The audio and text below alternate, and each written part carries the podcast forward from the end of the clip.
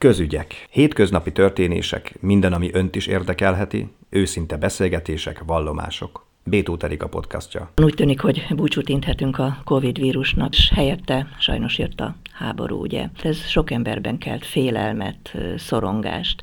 Mit tehetünk az ellen, hogy ez a szorongás múljon a mi életünkből?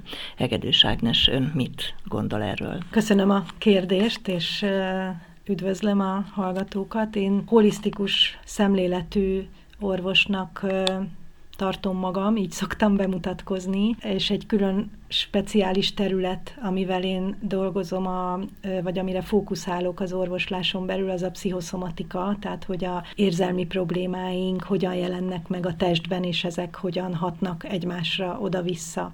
Tehát ilyen szempontból fogom megközelíteni most ezt a kérdést, amit nagyon aktuálisnak érzékelek én is, hiszen a elmúlt két évben a COVID járvány alatt nagyon sok páciens keresett meg engem pszichoszomatikus jellegű problémákkal. Tehát ez azt jelenti, hogy a vírus jelenléte, a járványtól való félelem, a megbetegedéstől való félelem. Talán itt elmondhatjuk azt is, hogy egy kettős félelem volt. Félelem a járványtól, hogy a betegséget elkapjuk, illetve a bezártság, hiszen voltak időszakok, amikor nem mentünk sehová.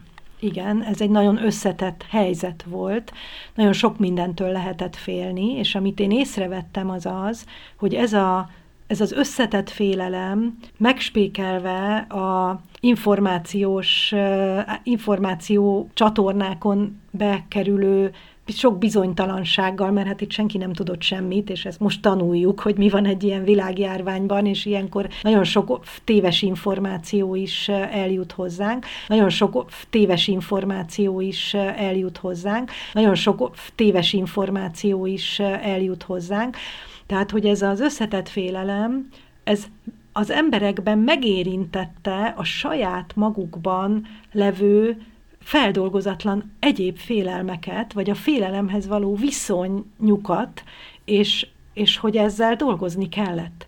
Tehát, hogy sokan úgy kerültek hozzám már a COVID alatt, hogy valamilyen testi tünet jelent meg, és amikor elkezd elkezdtük ezt megvizsgálni, akkor derült ki, hogy bizony ez a Covid óta van, bizony ez nagyon összorosan összefügg azzal, hogy a félelem generálódott bennük, és beleragadtak valamilyen módon ebbe a félelembe.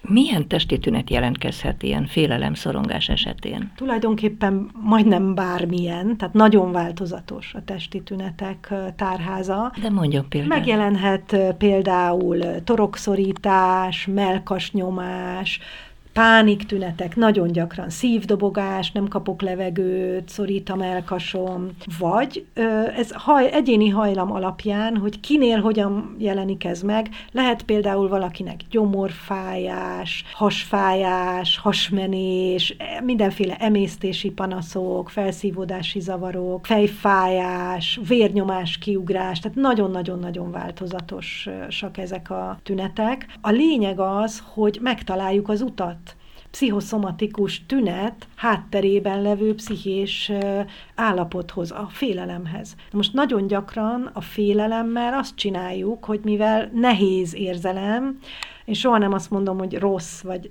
jó, hanem hogy nehéz. Tehát általában nem feltétlen rossz. A félelem az nagyon hasznos is lehet, amikor mondjuk egy szédítő magasságban nem megyünk ki a sziklaszpereméig, mert félünk attól, hogy leesünk, az, annak védőhatása is van ránk nézve.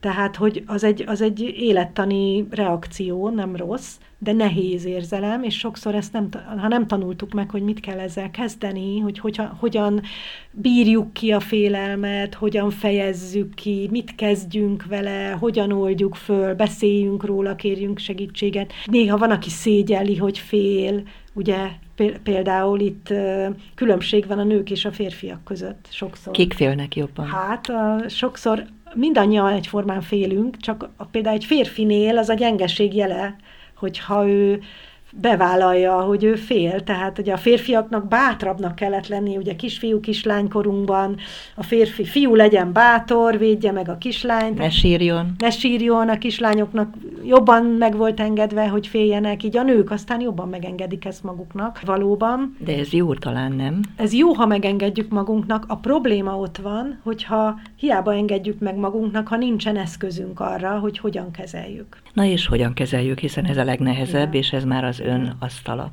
Így van. A kezelésnek na, van több módja, illetve több ö, szintje, inkább úgy mondanám. Hát ahhoz, hogy kezelni tudjuk a félelmet, ahhoz előbb fel kell ismernünk, és fel kell vállalnunk, hogy van. Ahhoz, hogy felismerjük és felvállaljuk, ahhoz kapcsolatba kell lenni magunkkal, és nagyon sokszor olyan elhárító mechanizmusokat használunk, mint a kifelé figyelés, a felfokozott segíteni akarás, tehát például most a háború kapcsán, ugye tulajdonképpen a félelem ugyanaz, a félelem tárgya változott meg, most nem a vírustól, a betegségtől, a bezártságtól félünk, hanem a háborútól félünk, nagyon közel van hozzánk most ez a háború, és óhatatlanul sok mindenkiben felmerül, hogy mi van, ha megszokott béke hirtelen felborul, ahogy Ukrajnával is hirtelen ö, kezdték el bombázni vagy lőni, és hirtelen kellett menekülni. Tehát ebben is az nyilvánul meg, hogy emberek vagyunk, nagyon hasonló emberek vagyunk, bárkivel bármi megtörténhet, de hát ezek valós félelmek, tehát ez nem egy fikció, hiszen ez Abszolút. itt van a határaink mellett, most mondjuk maradjunk az orosz-ukrán inváziónál, tehát itt van a határainkon, nem fikció. Hogyan győzhetjük le a valós félelmet? Ez nagyon fontos, hogy a félelem forrása nagyon gyakran valós. De a valós, reális félelemre ráépítünk nem valós félelmeket, tehát az elme, az úgy szoktam mondani, hogy katasztrofizál. Tehát olyan dolgoktól is félünk, ami még nincs itt. Ugyanis legtöbbször a félelem az valami jövőben elképzelt dolog aminek ha belegondolunk, most akár a Covid, akár a háború kapcsán, pillanatnyilag Magyarországon béke van. A Covid is, a Covidnak a halálozása is azért egy nagyon kicsi szám volt, de sokszor úgy féltünk tőle, mintha száz százalék lenne, hogyha, hogy megbetegszünk, vagy ha megbetegszünk, lélegeztetőgépre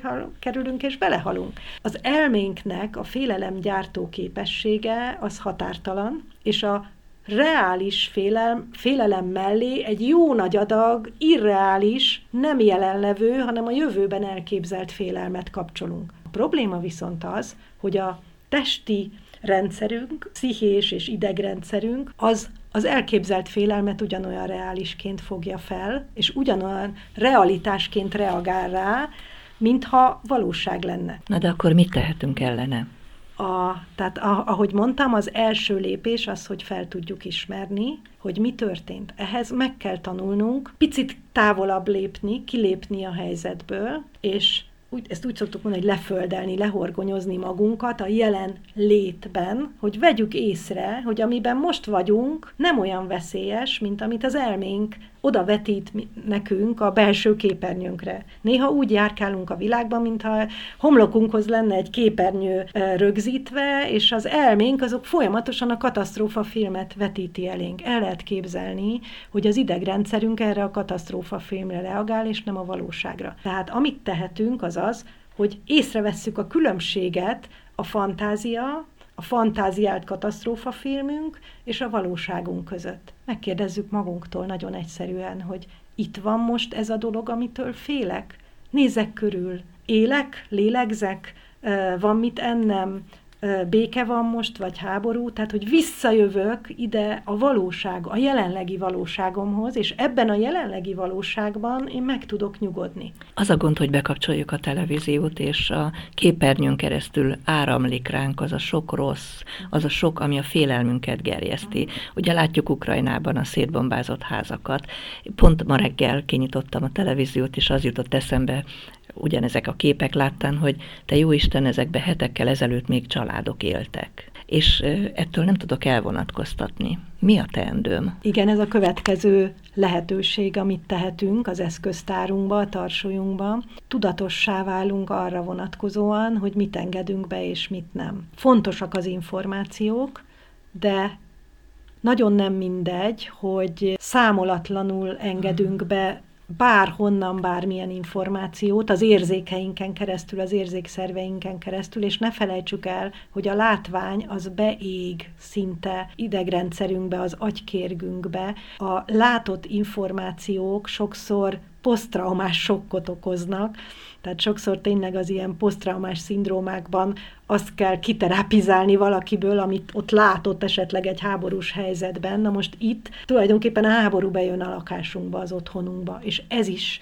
része annak, hogy ennyi sok félelmet generálunk. Arra nincs ráhatásunk, hogy mi történik kívül. Arra van ráhatásunk, hogy a figyelmünket hova irányítjuk. Jól értem, hogy akkor mondjuk nézzük meg este a híradót egyszer, és aztán kapcsoljunk Igen. át valami másra. Igen, egy jó technika, ha tudatos, tehát mindig a tudatosság segít, ha tudatosan eldöntjük, hogy hány percet vagyunk hajlandóak a napból rászánni arra, hogy informálódjunk.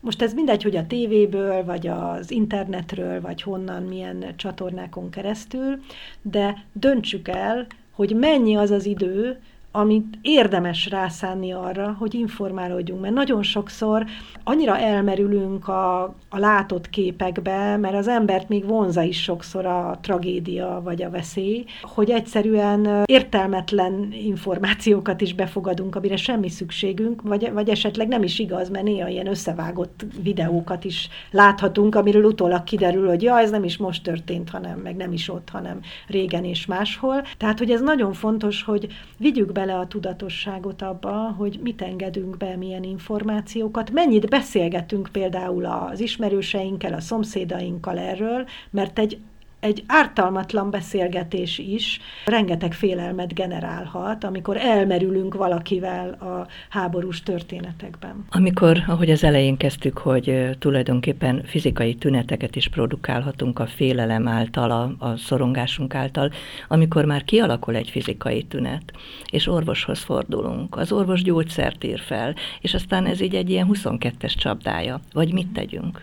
Az, hogy hogyan, milyen módon milyen eszközökkel gyógyulunk, azt kell mondjam, hogy ez is a személyiség, személyes felelősségünk tárgykörébe tartozik. Tehát eldönthetjük, és egyébként el is döntjük, hogy milyen gyógymódot választunk. De azt gondolom, hogy az esetek kisebb részében szükség van, szükség lehet gyógyszerre, amikor valakinek, valakiben annyira elhatalmasodik a félelem, hogy már nem tudja a normális napjait élni, akkor bizony szükség lehet akár pszichiátriai gyógyszerekre is, nyugtatókra, vagy bármilyen más gyógyszerre, amit szakorvos felírhat, ha úgy látja jónak. De amikor nem ennyire súlyos a helyzet, akkor választhatjuk azt, hogy valami olyan gyógymódhoz nyúlunk, aminek nincs mellékhatása, vagy kevés, vagy egyáltalán nincs, ami például minél természetesebb gyógymódok, kat tudok ajánlani én is, amivel én dolgozom, és a kollégáim is, amivel dolgoznak, amiknek a segítségével akár a testben beleragadt